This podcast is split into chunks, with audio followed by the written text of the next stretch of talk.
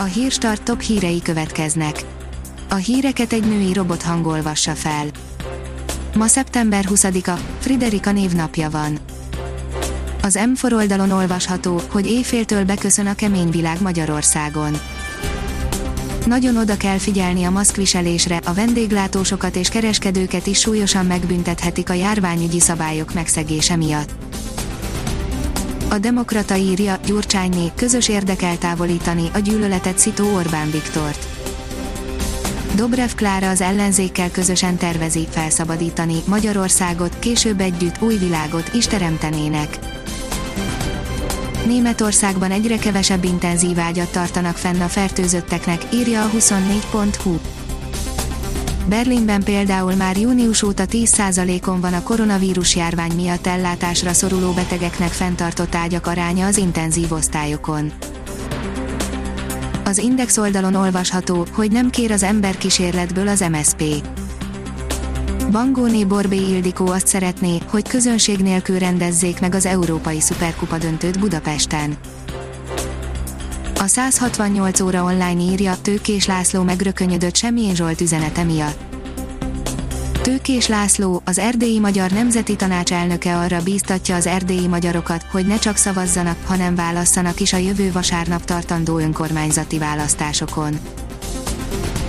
Fél éve szenved a koronavírustól a magyar tévés, írja az ATV. Barta Szilvia szerint a koronavírus okozta fertőzés csak a jéghegy csúcsa, ami utána jön, hogy kinél milyen szövődményekkel, tünetekkel, meddig elhúzódó állapot, azt nem tudni. Az Autopro oldalon olvasható, hogy egyetemisták találhattak megoldást a gumikopásból eredő környezetszennyezésre. Az új fejlesztés megakadályozza, hogy az egészségre káros szilárd részecskék a levegőbe és a vizekbe kerüljenek.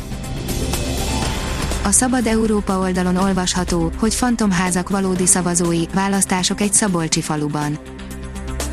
Legalább 20 felnőtt élt olyan házakban, amelyek csak papíron léteztek a Szabolcs-Szatmár Bereg megyei magyon, a házak rég romba dőltek, lakóik elköltöztek, de papíron továbbra is ott éltek, a semmiben, sem a polgármester, sem a jegyző nem lépett föl a törvénytelenség ellen.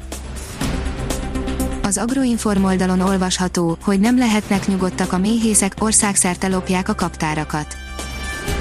Zala megyében a Balaton Magyaród és Hídvég puszta közti méhészetből loptak el 14 Zander rajládát méhekkel együtt, míg Baranyában magyar telek külterületéről tulajdonítottak el 7 hunor méh családot az egyik éjszaka. A 24.20 szerint nem minden fradi játékos hagyhatta el Norvégiát. Ferencvárosi különítmény nagy része hazatérhetett, két koronavírusos tagja viszont még az északi országban van. A kiderül oldalon olvasható, hogy 70 éve nem látott mennyiségű hurrikán pusztíthat az Atlanti óceánon.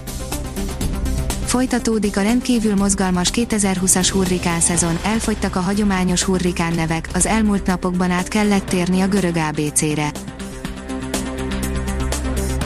Ha még több hírt szeretne hallani, kérjük, hogy látogassa meg a podcast.hírstart.hu oldalunkat, vagy keressen minket a Spotify csatornánkon az elhangzott hírek teljes terjedelemben elérhetőek weboldalunkon is.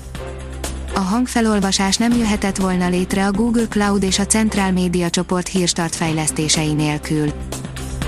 A hírstart kísérleti adását hallotta, a technológiánkat folyamatosan fejlesztjük. Ha tetszett a hírblokkunk, kérjük, hogy ossza meg ismerőseivel, vagy értékelje közösségi csatornáinkon. Visszajelzése fontos számunkra. Köszönjük, hogy minket hallgatott!